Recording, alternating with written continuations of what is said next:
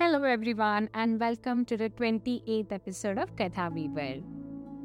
Astra was a supernatural weapon governed by a single deity and endowed with the spiritual powers of that deity, and the bearer of the weapon was called an astradhari. These celestial weapons were very powerful and could cause mass destruction. The presiding deity, once correctly summoned, bestows the weapon with supernatural powers, rendering it impossible for the enemies to counter its mightiness. Our epic Mahabharata boasts of many such divine weapons that were used during the epic battle of Kurukshetra. Today, I will be narrating the story of a celestial weapon that could have changed the outcome of Kurukshetra war. This weapon was so potent that it was enough to kill the 5 Pandavas and end the war in an instant. So let's get to know more about this weapon. After a few days of the Kurukshetra battle, Duryodhana, the eldest of the Kauravas, was upset with Bhishma. He felt that although Bhishma sided with Kauravas, he remained loyal to Pandavas as they were his favorites. And Duryodhana also believed that this might be the reason why Bhishma was not giving his heart and soul to the war. He was sure that his love for Pandavas had made him weak on the battlefield. Duryodhana approached Bhishma and confronted him. Bhishma was deeply insulted to hear this. Enraged, he immediately took 5 arrows from his quiver, chanted few mantras, and put his life force into these 5 arrows. Bhishma then told Duryodhana, "These arrows have great potency and are powerful enough to kill all the Pandavas. They would never fail because I have put the merits of my life into these 5 arrows. I shall kill all the Pandavas tomorrow at the battlefield." Duryodhana was very happy to hear these words. However, he didn't trust Bhishma. So he asked Bhishma to give him the custody of the arrows. He feared that Bhishma might give them away to his favorite Pandavas. Duryodhana was now very sure that nothing could stop him from winning the war.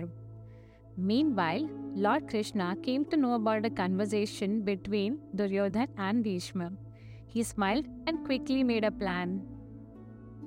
Arjun, on the words of Lord Krishna, went to meet Duryodhana at his camp.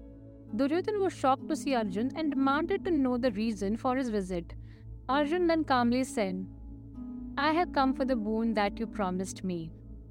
Upon hearing those words, Duryodhana looked at Arjun in disbelief. Now friends, you might be wondering why Arjun asked for a boon, and that too from Duryodhana.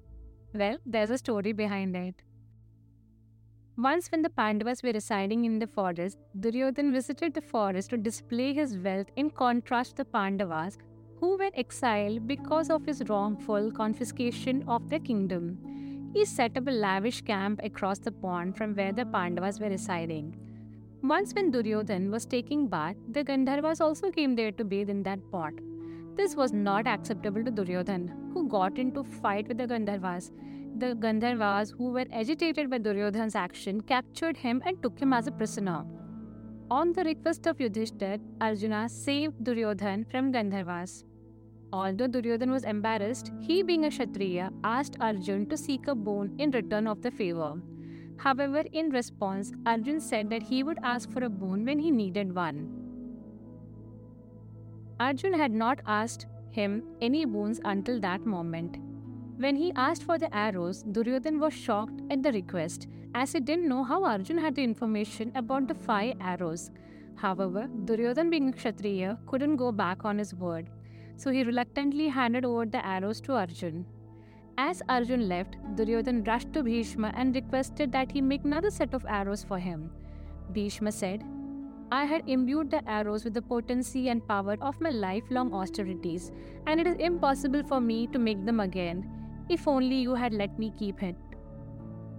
However, Bhishma promised Duryodhana to fight on his side with all his caliber.